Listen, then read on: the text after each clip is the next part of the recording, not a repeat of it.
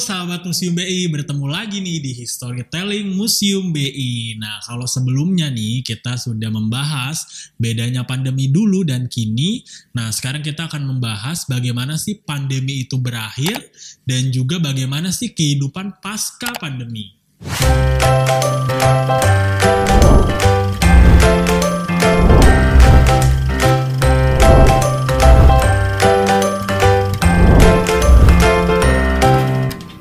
Jadi rentang waktunya ini pada paruh abad ke-18 sampai abad ke-20 nih sahabat Museum BI. Yang terjadi waktu itu terjadi peningkatan kematian di tengah-tengah masyarakat dari tahun ke tahun karena adanya pandemi.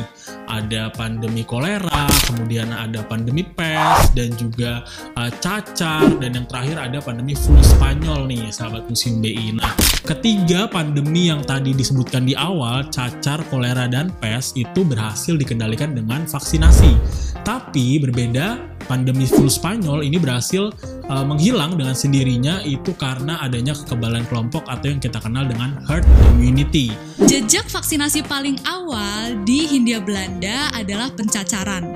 Nah, wabah yang paling mematikan yang melanda dunia pada waktu itu pada akhirnya berhasil diredam oleh seorang dokter yang bernama Edward Jenner yang berasal dari Inggris. Nah, dokter tersebut pada tahun 1796 berhasil melakukan sebuah eksperimen vaksinasi. Nah, eksperimen ini akhirnya diuji dan teorinya ini pertama kali diuji dengan menginfeksi anak berusia 8 tahun. Nah, anak itu khusus anak laki-laki dengan menggunakan nanah dan juga lesi dari cacar sapi. Nah, lesi ini kalau ada yang belum tahu merupakan sebuah jaringan kulit yang tumbuh abnormal baik di permukaan maupun di bawah kulit. Hasil dari uh, pengujian eksperimennya dan juga teorinya itu dikumpulkan dalam sebuah bukunya. Nah, untuk uh, hasil dari vaksinasi ini dinamakan dengan bahasa Latin yaitu vaka yang dalam bahasa Indonesianya adalah sapi.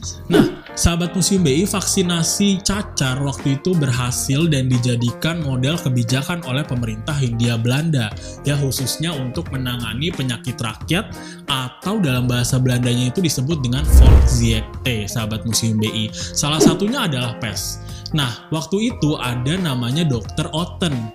Dia datang dari Institut Pasteur yang ada di Bandung ya, sahabat Museum BI ini. Jadi dia bikin vaksin, vaksin pes gitu ya. Nah, itu berasal dari bakteri pes yang masih hidup, sahabat Museum BI. Dan bahkan uh, vaksin ini dianggap lebih ampuh dibanding vaksin yang diimpor dari Jerman dan Inggris. Penyakit pes ini yang notabene-nya ditularkan dari kutu yang ada pada tikus itu akhirnya berhasil redup ya atau hampir musnah itu di penghujung pemerintahan kolonial Belanda, sahabat Museum BI. Vaksinasi ini juga terbukti ampuh untuk mengatasi wabah kolera yang terjadi di Batavia pada dekade 1910-an. Nah, wabah kolera ini sempat tercatat itu dari tahun 1821. Menurut GJ Krediet, seorang atau kepala jawatan kesehatan Batavia dan dengan hasil penelitian dari Dr. LSAM von Romer di tahun uh, 1917 bahwa vaksinasi ini ternyata cukup ampuh untuk mengurangi dampak atau orang-orang yang terdampak kolera ini dari tahun 1913 sampai 1916. Nah, waktu flu Spanyol ini melanda ya, dia mengganasnya itu dari tahun 1818 sampai tahun 1819 di sahabat musim BI. Berarti kurang lebih setahun tuh ya waktunya. Nah, pada saat uh, itu tidak ditemukan vaksin sama sekali nih sahabat musim BI. Jadi waktu itu masyarakat ya sudah beraktivitas seperti biasa saja di tengah-tengah pandemi dan akhirnya masyarakat itu membentuk kekebalan kelompoknya sendiri atau yang dikenal dengan herd immunity. Tapi ya tapi itu ada efek sampingnya tentunya ya. Ada yang dikorbankan yaitu banyaknya korban jiwa yang berjatuhan sahabat musim BI bahkan jumlahnya waktu itu mencapai satu setengah sampai 4 juta jiwa itu terbanyak di Asia Tenggara kala itu. Nah, kalau sebelumnya kita membahas mengenai bagaimana sih pandemi itu terjadi, kali ini kita akan bahas mengenai hal yang berubah pasca terjadinya pandemi. Setelah Pak Gebluk menyingkir uh, baik di dunia maupun di Hindia Belanda dan menghilangnya itu karena vaksinasi atau menghilang dengan sendirinya, akhirnya terjadilah sebuah titik pijak baru dan terjadi banyak sekali perubahan yang bisa dinamakan dengan namanya new normal. New normal ini juga ber uh, silih berganti mengikuti uh, alur dan juga siklus yang berulang terkait dengan pandemi tersebut. Nah, setelah uh, cacar, pes hingga flu Spanyol itu terjadi, Hindia Belanda ini tidak mau mengulangi kesalahan yang sama di pandemi sebelumnya. Dia tidak mau lagi nih tersapu pandemi seperti sebelumnya. Akhirnya Hindia Belanda memperhatikan lebih kepada sekolah-sekolah yang berbasis masyarakat untuk mengedukasi mereka terkait dengan kesehatan. Istilahnya pada waktu itu Hindia Belanda itu membangun sekolah kedokteran yang bernama Sekolah Jawa. Nah, Sekolah Jawa ini pada akhirnya menjadi School Tot Opleiding Irlandse Artsen atau dinamakan juga Stovia di tahun 1849.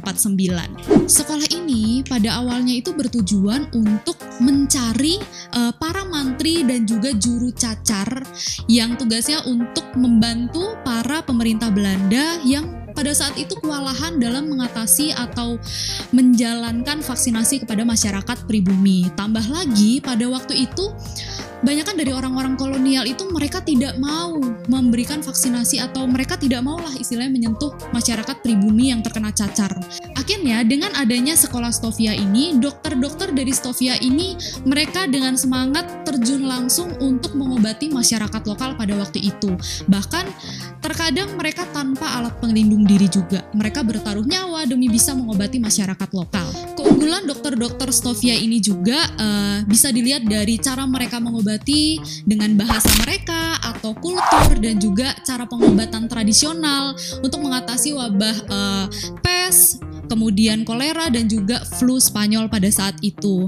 Akhirnya dengan uh, keunggulan dari dokter-dokter Stovia ini, misi kesehatan di uh, masa itu akhirnya bisa berjalan dengan mulus. Nah, sahabat Museum BI menarik banget nih ya bahwa ternyata di luar uh, bidang mereka di bidang kesehatan khususnya, dokter-dokter Stovia ini ternyata juga menjadi pelopor untuk pergerakan modern kebangkitan nasional. Nah, ada tiga tokoh penting yang waktu itu berhasil menginisiasi pergerakan ini. Ada namanya Wahidin Sudirohusodo, ada Cipto Kusumo, dan juga ada Sutomo, yang pada akhirnya mereka berhasil menginisiasi pendirian Budi Utomo di tanggal 20 Mei tahun 1908 ada juga nih ya sejarawan uh, publik dari Universitas Indonesia yang bernama Kresno Bramantio. Beliau ini menyebutkan bahwa pendorong uh, munculnya nasionalisme dari bangsa Indon bangsa Nusantara pada waktu itu salah satunya disebabkan oleh adanya pandemi atau wabah. Nah, seperti yang saya sebutkan tadi ya bahwa uh, ketika wabah ini terjadi ternyata orang-orang kolonial mereka tidak mau bersentuhan langsung dengan masyarakat lokal yang pada saat itu terkena wabah atau virus gitu. Akhirnya mau tidak mau yang mengatasi atau memberikan vaksinasi serta pengobatan kepada masyarakat lokal itu adalah dokter-dokter dari Stovia. Nah, otomatis dokter-dokter dari Stovia ini mereka pasti ada yang merasa kesal kok jadinya kita ya yang hanya kita yang harus mengobati dan juga memvaksinasi masyarakat lokal.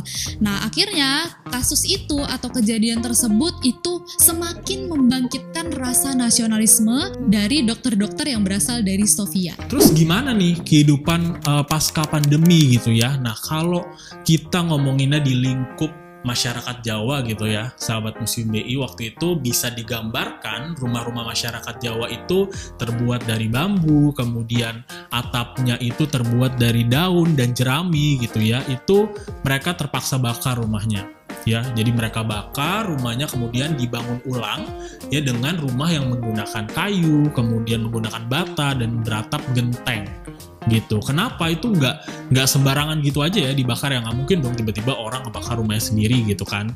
Nah itu bertujuan untuk uh, menghindari supaya tikus tuh bersarang gitu karena dulu atap yang terbuat dari jerami dan daun itu bisa berpotensi jadi sarang tikus ya yang tikusnya itu bisa aja dia punya kutu yang bisa menyebarkan penyakit PES. Jadi pemerintah waktu itu juga mengenjarkan sosialisasi program makanan bergizi ya. Jadi supaya masyarakat-masyarakat itu semakin sehat dan terhindar dari penyakit, sahabat Museum BI. Nah, gimana kalau misalnya di Batavia nih, sahabat Museum BI? Jadi ketika terjadi yang namanya sanitasi buruk, kemudian itu menyebabkan ada uh, merebaknya penyakit kolera dan pes, waktu itu Gubernur Dendels itu memindahkan pusat kota dari kota tua yaitu ke area selatan ya tepatnya di Medan Merdeka yang kita kenal sekarang. Nah selain itu juga waktu itu kanal-kanal yang digali untuk uh, mengatur arus air dan juga penggunaan sarana transportasi itu ditimbun lagi, ditimbun lagi kemudian dijadikan jalan raya. Nah waktu itu juga sempat loh dilakukan perbaikan sanitasi kota dan juga pemerintah memperketat aturan suplai air. Yang menarik juga gedung-gedung pemerintahan dan juga gedung-gedung perkantoran ya salah satunya di Avasya Bank yang kemudian menjadi Bank Indonesia itu dipasangi wastafel-wastafel. Nah, tentunya wastafel ini ada tujuannya dipasang di situ ya untuk mencegah tertularnya penyakit kolera. Sama nih kayak COVID-19, cara menghadapinya salah satunya adalah cara mencegahnya dengan uh, rajin-rajin mencuci tangan ya. Jadi diharapkan waktu itu uh, pegawai-pegawai di Avasya Bank bisa menerapkan kebiasaan bersih supaya tidak tertular penyakit. Nah, pasca pandemi flu Spanyol yang dilakukan pemerintah waktu itu adalah memperkuat peranan dokter-dokter pribumi sekaligus juga mereformasi sektor kesehatan nih sahabat Museum BI. Selain itu juga dibentuk yang namanya uh, protokol resmi untuk menghadapi epidemi influenza di masa depan. Dan juga waktu itu dibentuk yang namanya Inter Coordination Agency atau badan antar lembaga ya untuk menyempurnakan aturan-aturan mengenai pelabuhan, kemudian karantina dan juga mengenai edukasi. Nah, selain itu juga dilakukan yang namanya imbauan ya pembatasan sosial dan juga perilaku hidup bersih. Nah ini kalau bisa dibilang juga mirip sama yang terjadi sekarang untuk mencegah yang namanya pandemi COVID-19 nih sahabat Museum BI. Nah sahabat Museum BI ternyata pandemi flu Spanyol ini juga mendorong berakhirnya Perang Dunia Pertama ya dengan lahirnya perjanjian perdamaian Paris. Selain itu juga mendorong kemitraan internasional Liga Bangsa-Bangsa atau yang kita kenal sekarang dengan nama PBB. Nah, berkaca dari pandemi-pandemi yang terjadi sebelumnya, Liga Bangsa-Bangsa membentuk Health Organization di tahun 1923. Nah, Health Organization ini menjadi cikal bakal WHO yang didirikan pada tahun 1948. Nah, jadi ada nih sahabat museum BI antropolog dari University of London namanya adalah Jennifer Cole. Dia menyatakan bahwa pandemi dan perang itu menstimulus lahirnya negara-negara kesejahteraan yang banyak diadopsi di negara-negara Eropa. Nah, konsep ini dikembangkan karena perang dan wabah itu meninggalkan banyak janda, kemudian banyak difabel dan juga anak-anak yatim piatu. Sahabat Museum BI, seperti yang sudah kita bahas dan kita pelajari ya, pandemi menyi bisa menyisakan petaka dan juga pembaharuan. Seperti pandemi-pandemi sebelumnya, pandemi COVID-19 yang melanda dunia dan juga Indonesia itu memaksa kita untuk beradaptasi dan juga memperhatikan hal-hal kecil yang mungkin sebelumnya tidak terlalu kita perhatikan. Habis gelap terbitlah terang. Itu seperti sebuah kata-kata yang bisa kita ambil atau kita petik sisi positifnya untuk uh, yang kita alami sekarang yaitu COVID-19. Nah, dulu kalau kita kenal pandemi itu sangat pelik, sulit dan menyusahkan banyak orang, membawa masalah banyak orang, tapi pada akhirnya memberikan suatu terobosan baru yang berguna untuk Indonesia khususnya.